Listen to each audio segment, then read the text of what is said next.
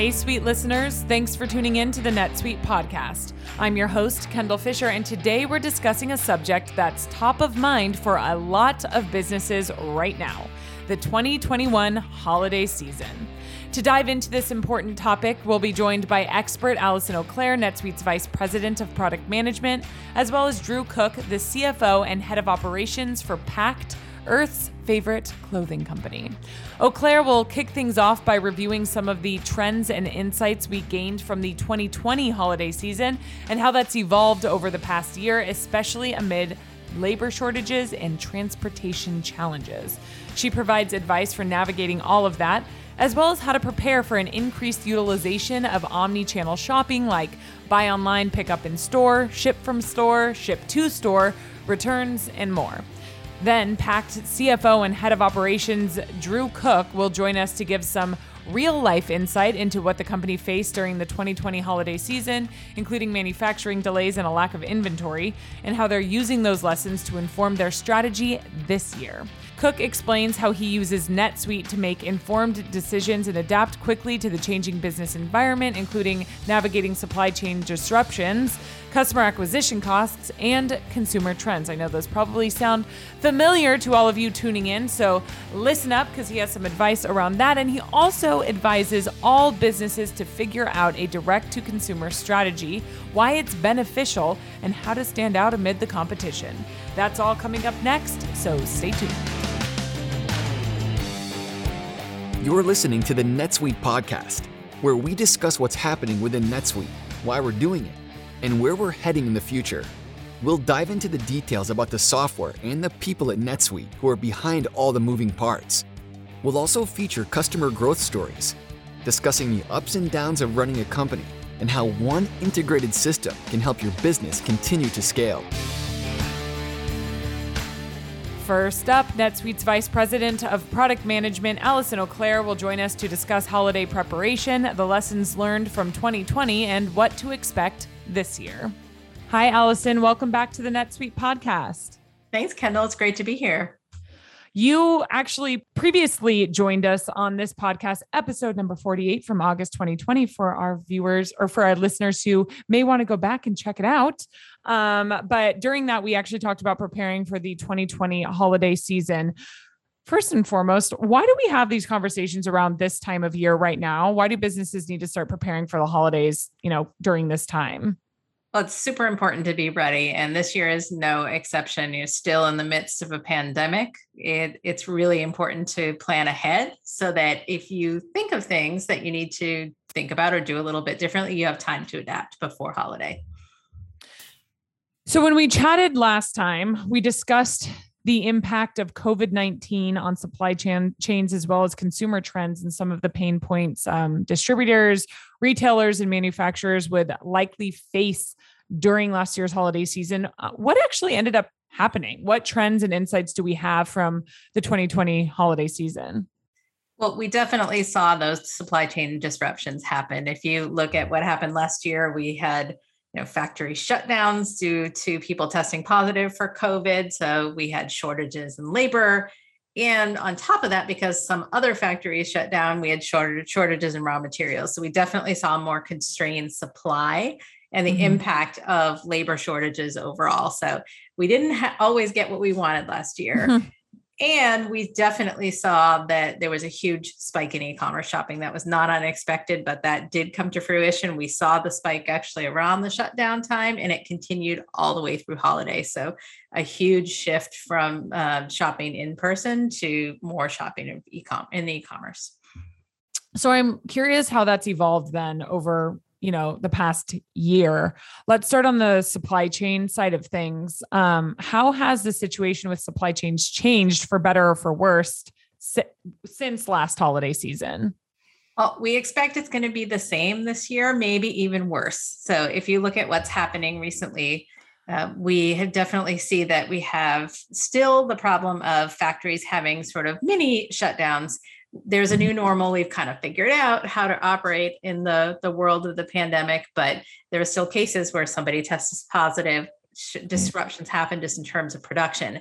But the big news this year is that we have huge transportation challenges, even more so than last year. So some of your the viewers may have seen that there were reports of the third largest shipping port that's south of Shanghai. It's been shut down since August 11th.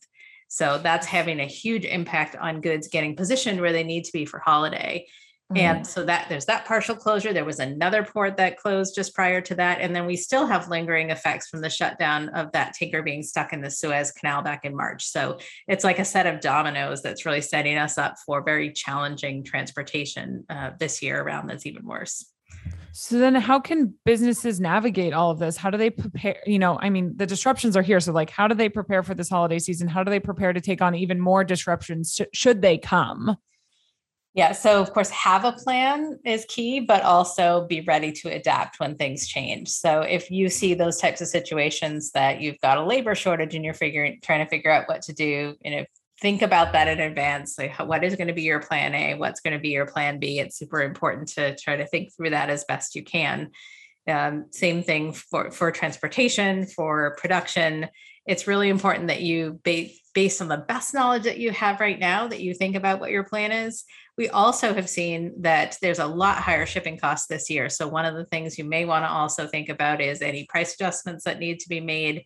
Uh, we definitely are seeing a lot of um, merchants pass those sh- uh, additional shipping costs on to customers. So, something to think about in advance but then be ready to change, right? Mm-hmm. Be ready to respond when that disruption happens, when you get new information, something's going to be later than you thought of what is going to be your plan you know how do you proactively then communicate those changes to customers and you know, there may be a silver lining in all this that the for people who are um, sourcing onshore you might be able to capture a little bit more of the market because you have that product ready to go. So like different things to consider.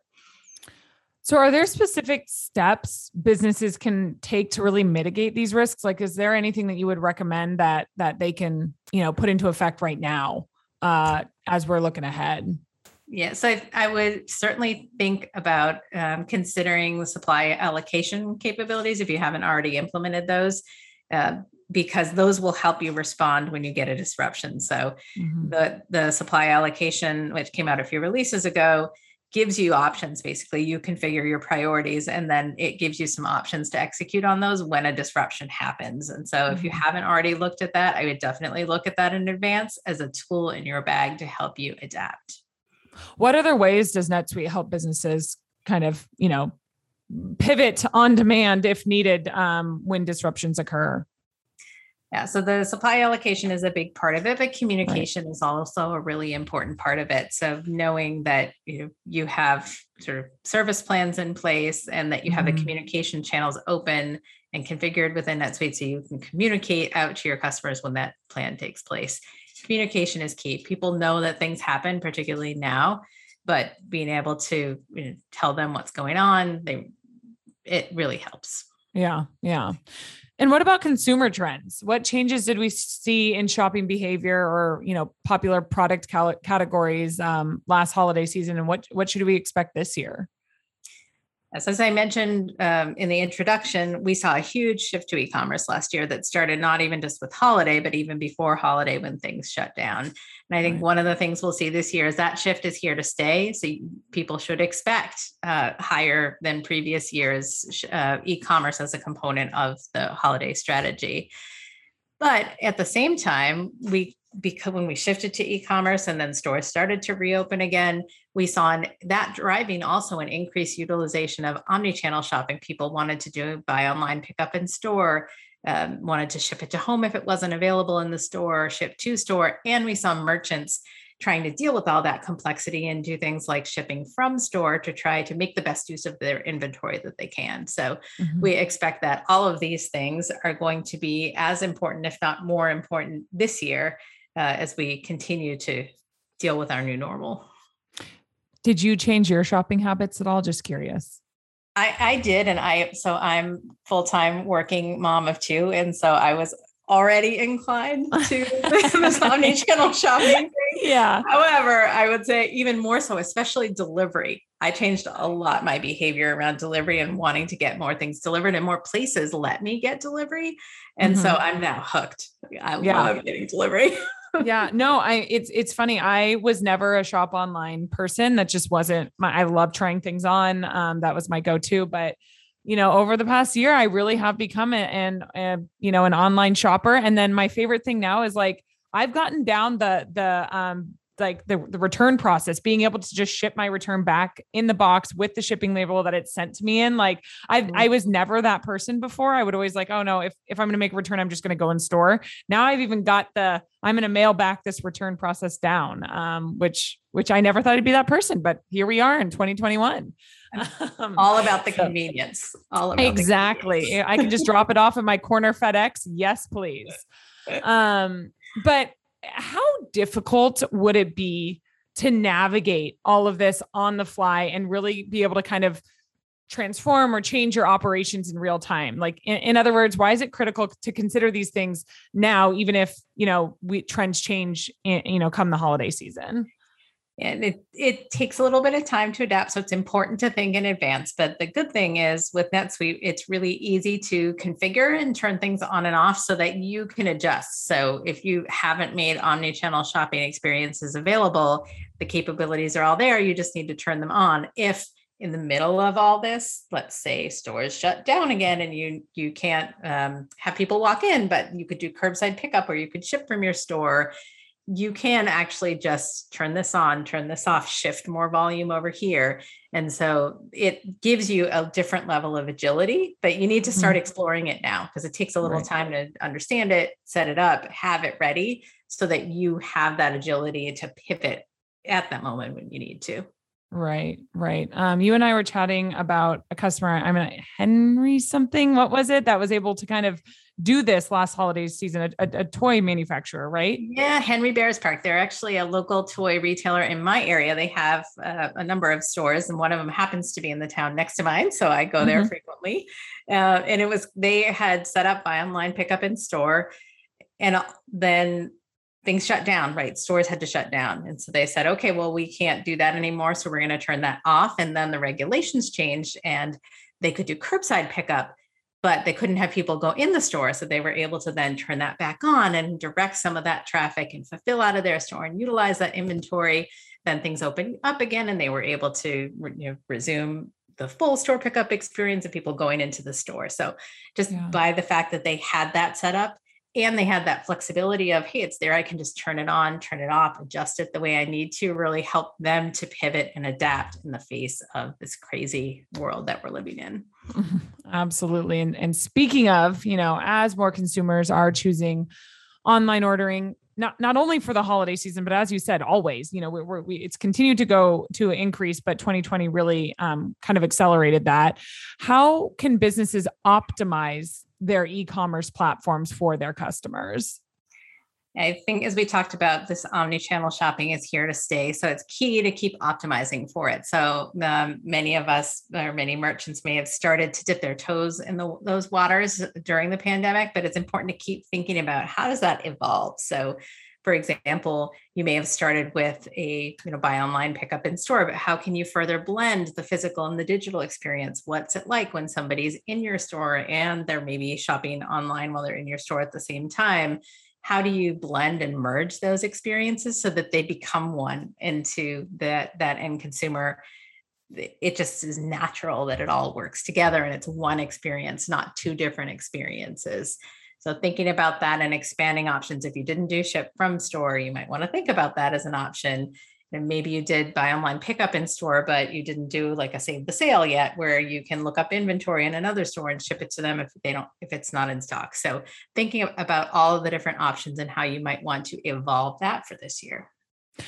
Do you think the actual meaning of omni-channel has changed at all since the pandemic or is it more kind of like just the expect expectations have changed i don't think the meaning itself changed but the adoption has accelerated considerably considerably faster than what we thought it would so uh-huh. because there was such a strong push to ship to e-commerce and because all these constraints of what we could and couldn't do meant that we had to think about alternate fulfillment options, the adoption was much faster. And now that people have a taste of it, they want mm-hmm. it still, right? Like we yeah. were talking about, I got delivery. I want delivery for everything now. yeah, exactly. Well, and not even just not even just the basics, right? It's not even just like I want delivery or I want um, you know, buy online, pick up in store. It's also I want to be able to, you know, buy in store and return whatever way or I want to be able to yeah. buy online and then, you know, do curbside returns. Um, there's so many different kind of uh, uh, variations of shopping, and I, I think even we're going to see even more of that post holiday season, right? When when it comes to actual returns and how people are going about uh, about that time. Absolutely. If you think we'll be in the middle of the winter, like that's yeah. a time when you know it's possible we, we're we've got more cases that more people are sick and they want to be able to still engage but they don't want to go into the store. So we have to have all those options ready and be able to meet the customers where they where they want to be. One of my favorite new things is um, i'm actually an avid rent the runway user. Mm. um, and uh, so i'm i you know instead of shopping basically i get my i get a shipment of four items every single or um, every two weeks and one of the things that I love that they're doing right now is they're doing um, where I just leave my ship, like my returns, I leave them on my front porch and they have a process where somebody comes and picks them up for me. So they already had made it easy. I, I could go to FedEx, I could return at my local Nordstrom, I could do all of that. But now somebody will literally get my package from my doorstep and return it for me, which is the ultimate lazy. I don't actually end up doing that very often because I feel bad. But it is an interesting, I'm like, wow, we are getting real creative in this whole process. Yeah. Um, but if you're a working mom with two kids who can't get out go. to drop it at FedEx, that, there that's you go. where I want where I need to be. There we go, Allison. And you see, this is why we need diversity of thought because I'm sitting here like I'm just a single person with a dog. Um, so that I, I love that. I love that.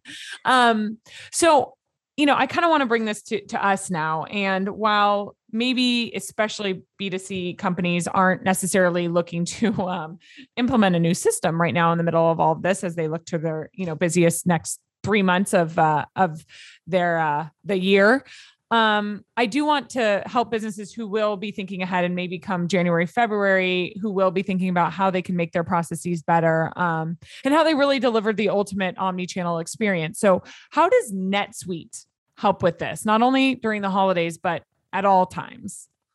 I think that's a great question. And there are two sort of key sort of tenets underneath NetSuite that I think are key to creating that omni-channel experience the one is having the first one is having a single unified experience. So if you you know have capabilities and no matter where the customer interacts with you they get the right information they get the same information they they, they don't see those fracture points in the customer experience that is key. So the fact that you can have a unified system that has all of your operational capabilities and financials and then use that in any channel you want whether it's e-commerce or in-store or your crm that delivers a different level of service to customers that gives them a truly seamless, frictionless experience.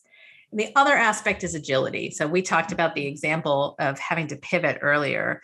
When you can make a change in one place in NetSuite and then it's reflected in all of your channels and all the different ways that you interact with customers, that is huge. That gives you an ability to pivot much faster and create the type of experience responding to these changes both in supply chain and in the market demands to make that experience that your customers want.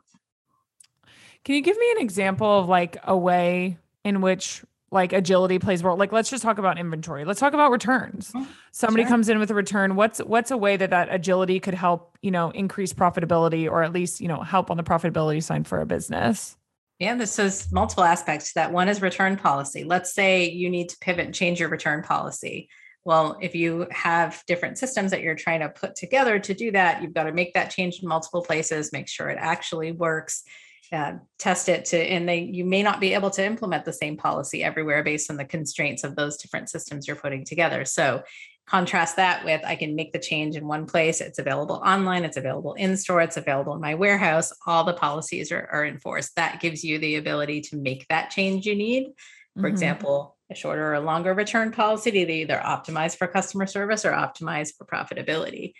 you right. also then want to get your money from that item that was returned. So right. being able to have an efficient process to then turn that around and say, I'm going to resell this and I don't need to just, you know, depend on an open box shelf in the store to move this item or a markdown in store because I, this came back late when you can open that world up and say i can sell it not only in that store but in to anyone online and in any other store you create a way to move that inventory and get the most profit out of it that you can uh, that's difficult to achieve when things are disconnected. Absolutely. Great great example there. Um can't believe it but we're already wrapping up here. Anything else you'd want to share allison? I think the general sentiment is just like don't panic don't panic be prepared, but you still have time, right? Yes, we're coming yeah. up on holiday, but there's still a chance to optimize your processes, to optimize what you're doing in NetSuite. And you know, we're here to support you. And so you know, please you know, reach out if, if you've got concerns, you know, we're we're here and we have your back. Right. And if you're a prospect, you know, tuning in, you you, you haven't implemented NetSuite or gone the NetSuite route thus far, listen to this, think about what you can do better next year and, and give us a ring come uh, come January or February. Absolutely. Allison, thank you so much for joining us. Well, thanks for having me. It was great to be here. Does your business have trouble managing inventory, projects, or even getting paid on time? Don't let spreadsheets and QuickBooks hold you back. If you want to get your business to a better place, take action now and make the move to NetSuite. Stop paying for multiple systems that don't give you the information you need when you need it. Ditch the spreadsheets and all the old software you've outgrown. Now is the time to upgrade to NetSuite by Oracle, the world's number one cloud business system. NetSuite gives you visibility and control over your financials, HR, inventory, e commerce, and more. Everything you need, all in one place, instantaneously. Whether you're doing a million or hundreds of millions in revenue, save time and money with NetSuite. Join the over 24,000 companies using NetSuite right now. Let NetSuite show you how they'll benefit your business with a free product tour at netsuite.com/business. Schedule your free product tour right now at netsuite.com/business. netsuite.com/business. Now we'll hear from Drew Cook, the CFO and head of operations for Pact, the leading brand in sustainable and organic clothing and home goods. Hi, Drew. Welcome to the NetSuite podcast. Hi, Kendall, thanks for having me. I'm excited to be here. Well, we are excited to dive in. Um, I gave our listeners a little bit of insight into the company in the introduction of this episode, but in your own words, what is Pact? Yeah, uh, thanks for asking. Pact is um, on a mission to create Earth's favorite clothing. Um, and the way we do that is we make all our products uh, using GOTS certified organic cotton, um, and all of our products are made in fair trade factories. And so um, you know, we uh, produce primarily women's products. About 75% mm-hmm. of our sales are women's products. Um, and we're sold mostly through our own website, which is um, wearpact.com. Um, and then we also have a wholesale presence. Uh, we're sold nationally in Whole Foods Market, the grocery store. Um, and so, you know, Pact is uh, is a part of a larger movement within apparel to um, to try to be more sustainable and uh, environment environmentally conscious. Um, and we think we're really kind of on the forefront of that with uh, with our certifications and, and how comprehensive it is within our product portfolio. So we're not just a collection of organic or fair trade products. It's really uh, it really covers everything we make. Um, and so we think we, uh, you know, personally, I think we do it the best, and I think we're the most truthful about about our sustainability. Um, but we're excited to see that there are more people thinking about it, and hopefully consumers making purchase decisions to uh, to try to reflect those values. Now, when you say products, you say, you know, you're 75% women's products. What what are we talking here? Are we talking t-shirts, loungewear? What what do you guys sell? Yeah, so uh, what we consider basic. So the company was founded as an underwear business. Um, that's still our bread and butter. Um, but we've found a lot of a lot of success branching into other products. Um, our leggings are uh, I haven't worn them personally, but um, from everything we hear from our customers, they're amazing. Um, we also make t-shirts, um, sweaters, hoodies, joggers, and so it's pretty comprehensive now. But you know, very kind of specifically within the basic casual comfort space. Absolutely. So, so then I'm curious, how did the events of last year impact business? I know for one, I lived in sweats and purchased sweat outfits. Too many, way too many to name, but um, with all of us kind of, with many people, I should say, going kind of the work from home round and then with more and more businesses having this kind of hybrid workforce um, what did you what did you see in 2020 yeah i would i would split the impact into two different um, components i think the first is um, the demand trends we saw from our consumers um, mm-hmm. which like you said um, i think you were not alone in uh, in in looking for a more casual, comfortable um, wardrobe, given that a lot of people were not leaving the house too much. Um, right. And so our e-commerce business really um, saw some strong growth. Uh, I think importantly, it was a time for consumers who had previously been skeptical of e-commerce mm-hmm. to, um, in some ways, they were forced to try it. And I think um, consumers can, a lot of them realize how great the experience is. Um, you know, it's so easy. You don't have to go uh, to a crowded mall, look for parking. You can really shop from the comfort of your home. Um, and now with kind of the the market expectations around um, ease of returns, I think a lot of the downside risk for consumers was hopefully um, was hopefully mitigated and addressed. Um, and so for us, the e-commerce business performed really well. Um, we saw significant growth. Um, our Whole Foods business, um, you know, I, I, think we were fortunate that our wholesale business was in a in a place that didn't really close. Mm-hmm. I think brands that were in department stores or um, other types of brick and mortar locations that um, that had to physically close uh, probably struggled a little bit more. But um, again, it's it's a small piece of our business, but we were fortunate to be in a grocery environment where there was still some traffic at least. Um, Absolutely. and then so the demand side was great, supply side was really challenging. Yeah. Um, and so as you can expect, um, you know we ha- we face factory delays, and all of our products are made in certified organic and fair trade factories uh, in India. Mm. And India's um, obviously had a pretty rough go with COVID. I think they're they're starting to bounce back a little bit, but um, you know our first and foremost concern is the safety of um, our consumers, but also our our factory partners. And so um, you know we did not cancel any purchase orders. Um, we encouraged them to do what they needed to, even if that meant fully closing um, to make sure their workers stayed safe. but it it did definitely impact our business. And so we went through times where we were largely out of product and didn't have much to to sell to our consumers who were really kind of hungry for it. And so that piece was really tough. And um, the freight component, um, securing space on vessels, which um, I'm sure we'll talk about a little bit more today, but mm-hmm. The supply side overall was was very challenging, and um, we definitely were at some all time lows for inventory levels, just given that demand was sky high and supply was pretty hard. Well, so how did you navigate that? I mean, what did, like we just actually we had um, Allison Auclair on uh, before this, our, our in-house expert on th- all things commerce. Um, but we were talking, you know, about how businesses need to be more communicative with customers than ever before, especially with some of these shortages and delays. Um, so, what did you guys do? How did you navigate, you know, a short of short shortage of inventory and delays on the manufacturing side and so forth? Yeah, you know, we were really making decisions as um, in real time last year. Nobody planned for the impact that um, that COVID had. Uh, I don't think anybody could have foreseen how long it would have lasted. No. Um, and so we were really um, we were really looking at making decisions kind of as they came. Um, and so you know what we did is we tried to um, you know we we value transparency with our consumers, whether it's about how our products are made or what the status of our products are. Mm-hmm. Um, and so we we told them, you know, we make products in fair trade factories in India. We can't force them to get up to speed and and, and work and try to crank out products when it's not good for their health. And so mm-hmm. um, I think our consumers were receptive to that. Um, I also think there was just an overall um, level of understanding from consumers last year, given the disruption about what that meant. So yeah. we didn't necessarily nail every season. So our our fall products that should have launched in um, you know August or September. We're launching in October, November.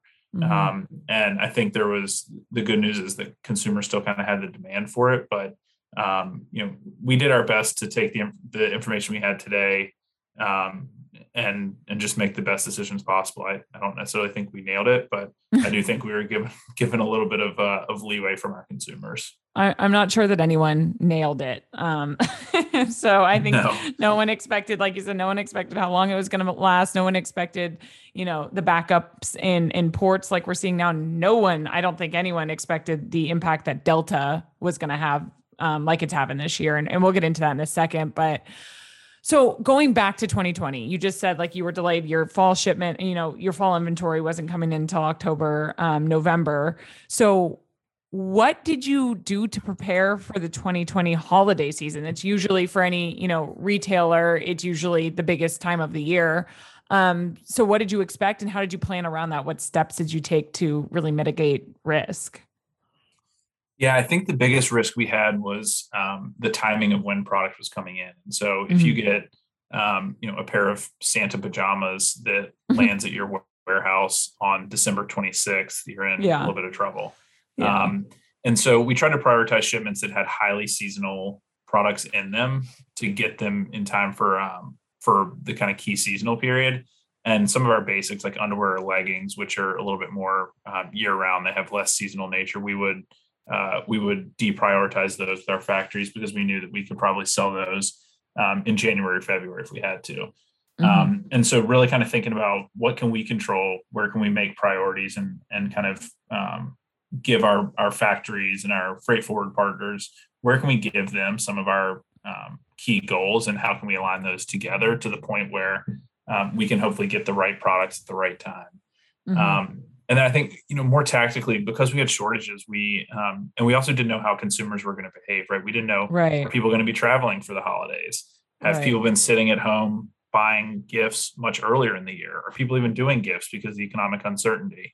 And right. so we really tried to be a little bit more cautious with expectations for that specific kind of two to three week period from um, you know Thanksgiving, Black Friday through um, a week or so before Christmas, and um, so we tried not to put as much pressure on that time.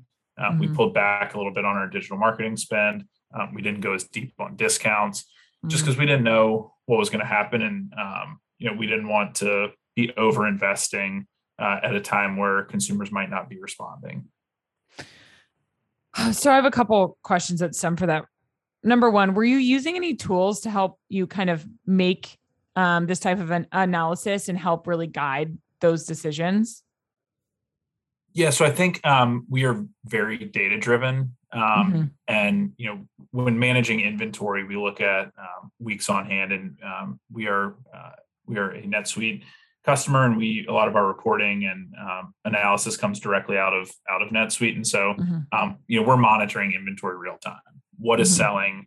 selling, what is not selling, and how do we change either promotional activity or pricing strategy for those products? Because you really mm-hmm. have if you don't have that that many products to sell, you really need to nail the ones you do. Yeah. Make sure you're delivering sufficient margin to cover up um, the miss you may have from not having other products. And so, um, you know, we we rely heavily on the data that we get out of our out of NetSuite, um, and then um, you know other things. We're we're looking at what's happening within the industry. So, what are mm-hmm. other people doing? We don't think we're the smartest necessarily on any front, um, and so we take um, we take a lot of uh, we're at least paying attention to what other brands are doing and how they're thinking about um, the holidays and so um, i think looking looking sideways is is really good if we just focus on what we're doing we can absolutely miss trends that are happening in the market and we have to be aware of what our consumers are seeing not just from us but from other brands Right, of course. Um, when you say that you're, you know, you're really diving into the data and, and doing that type of analysis to see, you know, which products are performing, which aren't making changes, how often are you doing that?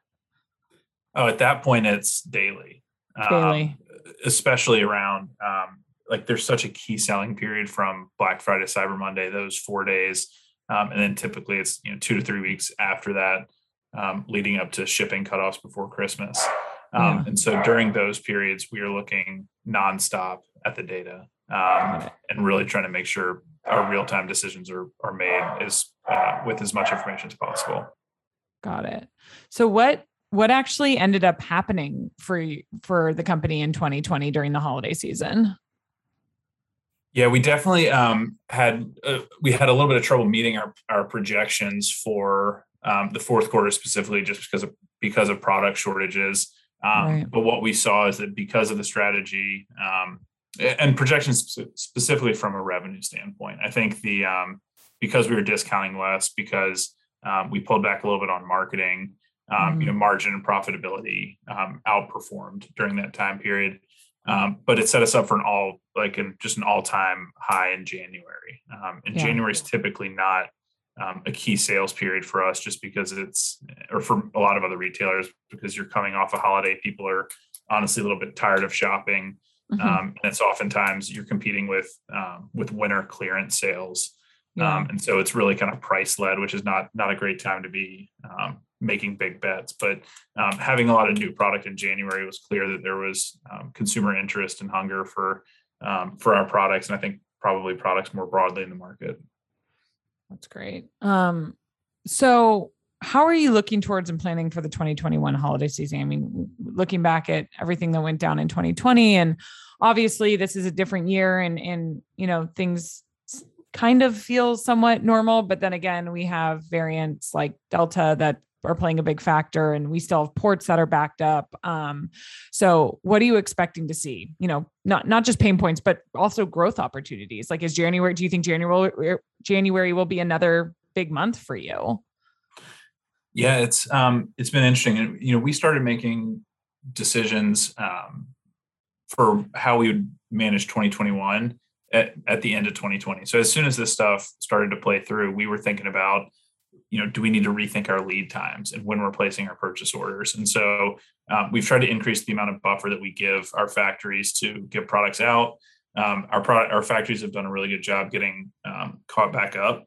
But as mm-hmm. we mentioned, the, the new issue, the new issue is freight. And so we've got um, you know several containers worth of products that are sitting in our factories in India right now, just waiting to find vessel space. Right. Um, and so you know you do our kind of big thing is you know control what we can. And so if we are able to provide longer lead times then you know right now the feeling is it may not be because of a factory shutdown due to covid but we're probably going to need it for something else. And right now it's been freight. Um, and so we've worked to to try to do that to give longer lead times. Um, and we absolutely rethought what january could look like for us going forward. Um, mm-hmm. i think it you know a lot of people hold to launch um, their spring products until february because January's typically been clearance, but right. we had some really interesting learnings last year. And um, I think you don't want to assume that anything that's happening right now is necessarily a new normal. Um, mm-hmm. So you can take half steps towards um, capitalizing on a situation like that without getting over your skis in terms of assuming January is going to be one of your biggest months every year from going forward. Because I'm not sure that's the case either. Yeah, unless unless you're me. I I always shop right after the holidays in January. That's like my biggest. I feel like I spend the most in January because I've shopped all year for other people leading up to Christmas. and come January, I'm like, time to be selfish. it's you time, yeah. New, yeah. new year, new you, and yeah, exactly. you got to find some time for yourself. The holidays are, um, I think, you know, rightfully so. A lot of times about um, others, and sometimes it's fun to put yourself first for a little while. Yeah, absolutely. Um, so what will you do differently last year than last year, and what will you do the same? I, I think the biggest thing we did differently is try to provide lead times. And so, mm-hmm. you know, last year we were um, we absolutely missed the season for a lot of our products, and this year mm-hmm. we said, okay, let's take a little bit of the um, you know the cash or the capital um, hit up front to try to ensure that we don't miss that selling time period and so mm-hmm. even though we're facing some delays, mostly on the freight side now, um, we're looking at getting products in um, you know early November that we would have expected to have in late September, and that's a lot better than um, you know coming sometime after Christmas. And so right.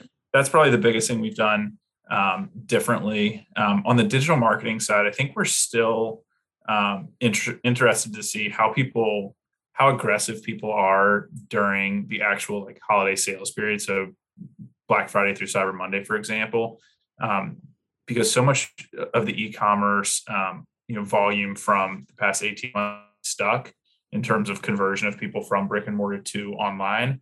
Um, right. So we think people may be doing their shopping earlier, and so you're not necessarily going to see as big of a spike around that key kind of holiday time period as people may have just bought uh, a few weeks or a few months earlier. Um, right. And so I think we're going to continue to be um, measured in terms of how we invest in digital marketing during that time. Well, and how are you expecting like what are you what are you planning to see in terms of like customer expectations? You know we, we talked about earlier shopping online do, making returns um, easier. What are you guys expecting to see? Yeah i think i mean everybody's gotten so many different e-commerce experiences over the past 18 months yeah. um, that they i think they i think consumers typically pick and choose brands that do things well and then they expect Mm-hmm. everybody else to do all of those things and so you know like amazon made um, shipping really fast and so now everybody's expected to have two day shipping but Mhm. hey zappos did returns really well they made Mhm. returns so easy for everybody and so now everybody needs to get the shipping piece like amazon and the returns piece like zappos but also have a unique story to tell online because you're we're a digitally native brand and we're Right. organic and um, and so you just have to it feels like the um, the room for error has gotten a lot smaller in terms of consumer Mhm. expectations um, and you know we think we're up to up to meeting it but um, but it definitely requires um, a lot of work to continue thinking about how can you do every aspect of your business better right? Especially when you're competing with other you know e-commerce brands and and behemoths like amazon. Um, but Yeah. it, it is interesting you say that. I mean even me I, I i just was telling allison about this in our previous uh recording but um even me i was a gung-ho i will never shop online. I like to try on. I'm going to forever be like a brick and mortar shopper. And then I this year I ended up, you know, buying a lot online. And then my biggest fear was, well, what if it doesn't fit? How do I return it? And I am seeing so many brands, so many companies offer different types of returns, whether it be like happy returns where you drop off at various locations and you literally just like scan it and put it into a bin or whatever it may be. I, it, is really interesting how um how these kind of new things that we're we're seeing this in these innovative kind of strategies around uh, shipping and returns for sure um are are you implementing anything entirely new? Like are you trying like for example are you trying a different type of return method or shipping method or anything like that this year? Yeah it's funny you mentioned happy returns. So we we partner with them as well. Um, we've been with them for um, probably six or nine months now. Um, and again I, I just think the pace of change in e-commerce is so fast that um, you know we didn't necessarily have the ability to like to see how things worked last holiday and wait to make changes till this holiday. So you know we saw over the first six or nine months of of last year after COVID started what consumer expectations were around returns, and we implemented happy returns in the first quarter of this year. Um, and so that's the type of thing is like I would say you know historically we've probably been more of a of a build um, type organization where if we see something we we feel like we have the capabilities to build it internally Mm-hmm. um, but with the pace of change i would say more recently we've tried to identify partners like a happy returns who Mhm. who have a very specific component of um, our business that they do incredibly well and probably better Right. than we can build and so and faster and so we've started partnering with more um, outsource um, you know tech technology partners that can help us try to deliver on all the various aspects that consumers are expecting us to nail Well, and I think that's such an important even lesson for any, you know, business leader who's tuning in right now or, or really entrepreneur. I mean, you can only do what you can do, but there what don't fix what isn't broken. If there's somebody that does it, you know, well, really, really well that you can partner with and that fits inherently in your business, then then then go don't make your life a living hell, right? Go for it. Um, so I think that's that's really interesting.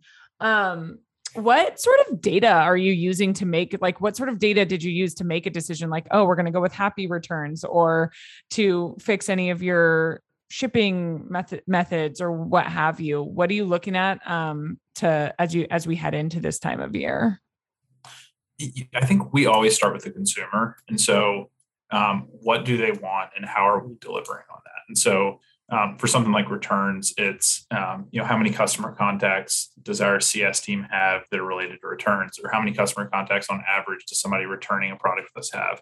And how can we make that more seamless? Um, and so you look at, I think we start with the customer, look for friction points or places we can do better, um, try to address those. Um, and then I'd be lying, but if I if I said anything else, but cost is um, does matter for us, and I'm CFO of our business, and so for me, it's specifically important. So we're always going to look at cost. We're going to look at the amount of time it's going to take to implement, um, and then really trying to understand kind of what the return on that investment is. And so, um, you know, if we invest in a in a technology partner that costs ten thousand dollars, for example, how is that going to impact our consumers? Is it going to uh, result in a higher purchase, a higher average order value, or is it going to Right. result in them being more likely to come back, and so we have a higher retention rate? And so, really trying to understand what the long term um, either revenue or cost implications are of um, an investment like that. I love that you're talking about this because um, you know, the role of the CFO and really finance and accounting teams has been evolving over the past couple years, but that was expedited um, because of COVID. And we talk a lot at NetSuite about how the role of the CFO has become more heavily involved in these kind of big game changing uh, business decisions. And it's, you know, hearing you even talk about this and how obviously costs and, and everything fits into your actual, the Pact's actual business strategy. Um, is is really cool to hear um, you know real life examples from because we've talked to CPAs and we've talked to you know, um, kind of experts in the industry, but hearing it from a CFO and saying like, this, these are the decisions I'm involved in. Um, it's uh, like I said, it's it's it's cool to hear that from a real life perspective. Um, from the e-commerce side, what you you mentioned, you know, you're you're putting some effort into your digital strategy. You are a digital brand. So, what steps are you taking to draw more people to shop with you? And then, how will you prepare for you know larger volume of online orders should they come? Yeah, I think um, it you know the the changes that we've seen in the digital environment over the past eighteen months have been you know, equally fast paced as um, as anything else we've seen, and um, with a lot of brick and mortar retailers being forced to figure out digital. First of all, first of all, you have huge competition bidding for the mm-hmm. same eyeballs. Um, mm-hmm. And so costs went up for that reason. Um, yeah. And then more recently, you have um, Apple's iOS change and the impact on Facebook. And so we're trying to mm-hmm. navigate that. How do you um, efficiently and effectively target consumers who um, who we think would would like our products? Mm-hmm. Um, and so it, that piece has been definitely one of the bigger challenges that we've tried to face. Um, and so one thing you do is you look for new channels and you start testing into places that you might not have been before. And so whether that's podcast advertising or connected TV like Hulu, um, or you know a lot of things are going you know reverse, and so direct mail is becoming a big channel again with catalogs and postcards yeah. and things like that. Um, and so you get you try to get more lines in the water, but do it in a way that's measured, where you can see you know data driven analyses that that tell you this is working, this isn't these are the type of ads that are working. Um, and so really trying to find the places where you're going to push your chips in. Um, and right. I think, you know, for us historically, it was Facebook and Google. And now we've had to get a little bit more um, diverse as we look for the right place to go meet consumers. Right. What, what channels are lucrative for you guys? So we still see a lot of success in Facebook um, and Google. Um, we've mm-hmm. made big investments in direct mail recently. Um, and then I think ones that are a little bit more higher funnel or uh, or podcast, which we've tested into a little bit. Um, but I would say our bigger bets right now are uh, around direct mail. Got it. Um, I, and I know I keep asking this, sound like I'm beating a dead horse or a broken record, I should say. Um, but then what like what data is informing this what are you looking at to make sure like when you are entering these new channels podcasting for example um, to make sure that you are spending the correct amounts you know as you just said customer acquisition costs are increasing across the spectrum, um, especially after you know the shift to online last year. Um, so, what data are, is kind of driving these, these decisions between where you're putting your money, how much money you're putting in different channels, and so on? Yeah, the nice thing about these channels now is that it's pretty um, affordable to go test into them. So you don't have to be making, um, you know, hundred thousand dollar commitments to every channel you're going to test. You can get in for um, for a little bit lower level and get some mm-hmm. real learnings. And so um, you know, we we try as much as we can to get direct attribution from these channels. Um, but if you run an ad on Facebook or send somebody a postcard or a catalog or you run a podcast ad, um, you can't ever be 100% sure that a purchase that comes that doesn't look like it's associated with those didn't actually have some origin from one of those channels. Um, and so you know we we spend a lot of time thinking about attribution how we do that. Um, you have to look at some um, you know related data that may not be direct but see if there are correlations that you can draw between um, you know specific like an example is podcast advertising. So you take you can do podcast advertising regionally. And so we're going to run a podcast ad in texas and no we may not be able to see everybody that absolutely converts from there but we can compare texas to oklahoma and see if there right. is a lift um, in Texas beyond what we saw in Oklahoma, and then you can um, you can infer that maybe some of that lift came from the podcast, even though some customers didn't use um, the discount that we offered it in, in the ad. So mm-hmm. um, the nice thing about most digital um, channels or e-commerce advertising channels is that uh, you get a lot of information, a lot of data, um, and it may not be perfect, but you can typically triangulate uh, to understand impact of of specific tactics. Yeah. Now this kind of brings me to one of my final questions around you guys are obviously heavily direct to consumer um, and that that's you know that has an impact on the way that you know, on your go to market strategy um, and everything else that you're doing on the digital side so for our listeners who are tuning in that are considering a d2c business model how do they know if it's a good fit for their business like what again what research or data drove pact to make that decision yeah, I'd almost reframe it a little bit. And I would say you need to think about justifying whether you want to be a wholesale business because mm. direct is is really, I think, the um, you know, the the way of the future. Um, I think yeah. uh, having as much information on your consumers and really controlling that relationship, especially when we get into a place where uh, you know the branded environment is getting a lot more crowded. There are a lot of people chasing the same consumers.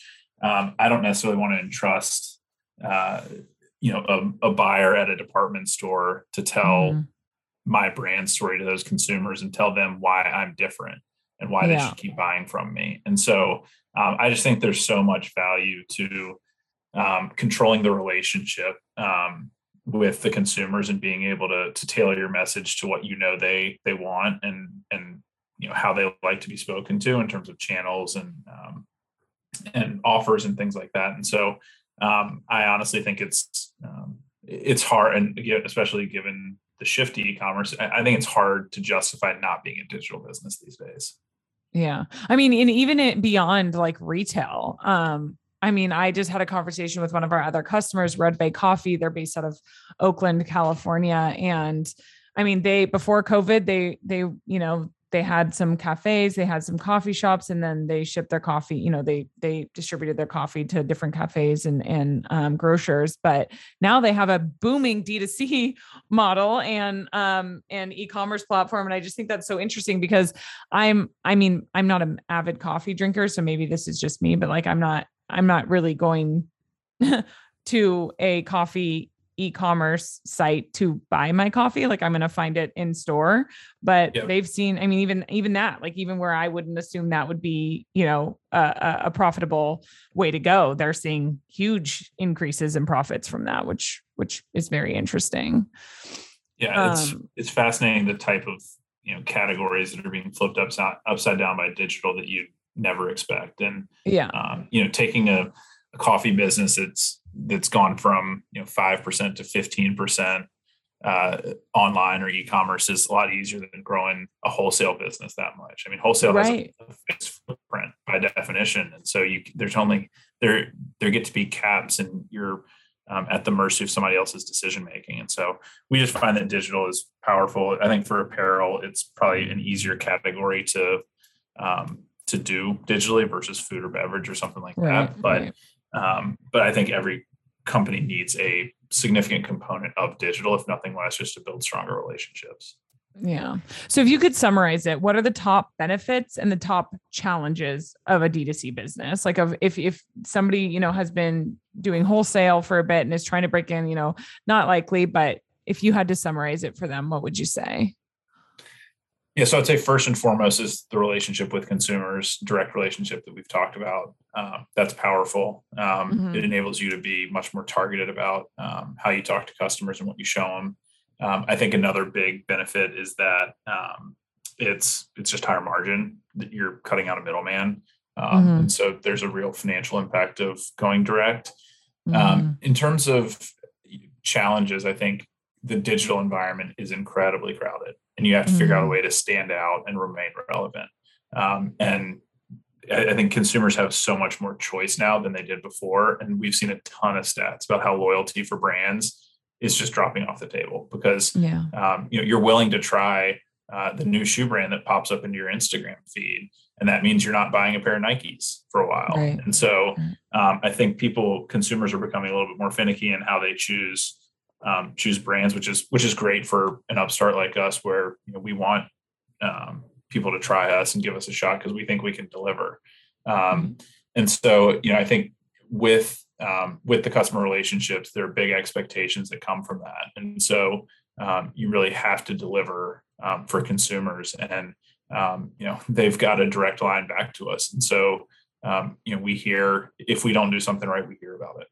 Right. Yeah, that's what my I mean, my my next question was going to be. So how how have how has Pact overcome some of those challenges? How, how how have you guys kind of made a voice and impact in such a crowded space? Yeah, I think um, again, I think everything for us starts with the consumer, and so um, we have uh, a customer service team that works. Um, you know, we don't outsource it. Um, our customer mm-hmm. service uh, employees are full time, and they have direct lines back to our head of product, to our head of digital marketing. I mean, to our CEO, mm-hmm. to um, to our our ops groups, talk about how we're doing shipping and fulfillment. Um, and so I think listening to consumers, they'll tell you uh, consumers aren't typically shy. They'll tell you what we're doing right and what we're doing wrong. Um, mm-hmm. And so, you know, we think that um, having a, a, frontline customer service team who's um, answering questions and hearing feedback, and then providing that as a as a um, as a resource back to the rest of the organization gives us a real time understanding of what we're doing right and what we're not. And that mm-hmm. enables us to adapt pretty quickly. Uh, you can make such fast decisions in the digital environment um, in terms of how you're marketing a product. Like, is the naming confusing? Um, right. Are customers angry about the price? I think it's priced too high. Um, is did they get something in a in a stitch popped, and you need to f- figure that out. So we you just have real time access to um, to feedback from consumers that you're able to um, to make the experience better for every consumer that comes after them. That's great. Such such great advice in here, Drew. Not just for you know planning around the holidays and what what Pact is doing, but really just in in kind of this D2C world in general and how and how you guys are doing business. I really appreciate you taking the time to join us. Kendall, I appreciate you having me. It's been fun getting to chat. I mean, if he said it once, he said it about five times during this episode.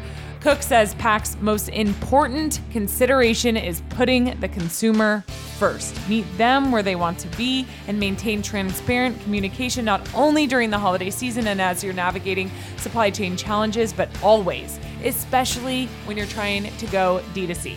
Thank you so much to Allison Auclair and Drew Cook for joining us on this episode. For more information, I've left a few links in the description of the episode. And I also want to shout out to our editing crew over at Lampstand and all of you for tuning in.